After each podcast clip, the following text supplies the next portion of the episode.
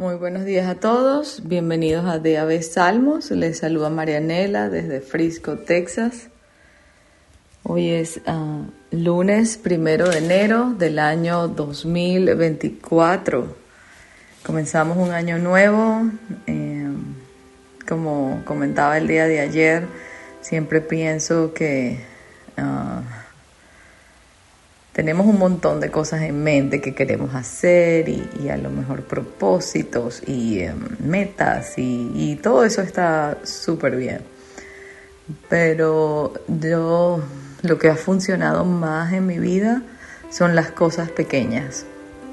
Eh, cuando uno va dando pasos pequeños, eso em, crea en nosotros un mejor hábito y, y nos anima porque podemos cumplirlo y decir, ah, ok, lo cumplí y entonces voy por algo un poco más grande, un poco más grande.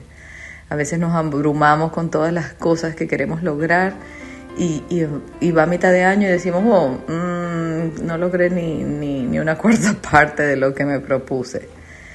Así que bueno, espero que hayan pasado un buen tiempo en familia, que um, los que estén atravesando por una situación difícil, Pido que el Señor los fortalezca en su hombre interior y, que sepan que, que, el Señor los ama, los ama profundamente aún en medio de cualquier tristeza, prueba, dificultad. Ahora sí, vamos a comenzar. Estamos usando la versión Dios habla hoy y vamos a comenzar en Salmo 1, un salmo que me encanta, un salmo de verdad que me, me gusta muchísimo. Así que comencemos.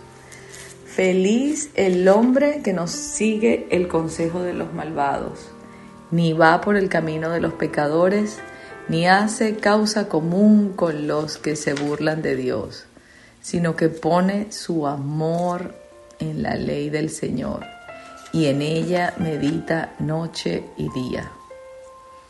Ese hombre es como un árbol plantado a la orilla de un río que da su fruto a su tiempo y jamás se marchitan sus hojas. Todo lo que hace le sale bien.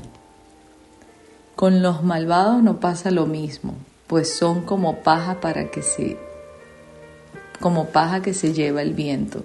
Por eso los malvados caerán bajo el juicio de Dios y no tendrán parte en la comunidad de los justos. El Señor cuida el camino de los justos, pero el camino de los malos lleva al desastre. Hasta aquí leo el día de hoy. Bueno, eh, este, este salmo, este libro, el número uno, los salmistas alaban a Dios porque Él es justo y ellos están expresando la confianza que tienen en su compasión. Muchos eh, a lo largo de todo el salmo describen la depravación del hombre, claman por justicia, piden ser librados de sus enemigos. Eh, vemos eh, varias, varias cosas. Y sobre todo el escritor exaltando con alegría en el verso 1 cómo es ah, motivo de, gozo obedecer al Señor y negarse a escuchar a quienes lo, lo desprestigian o ridiculizan. Eh,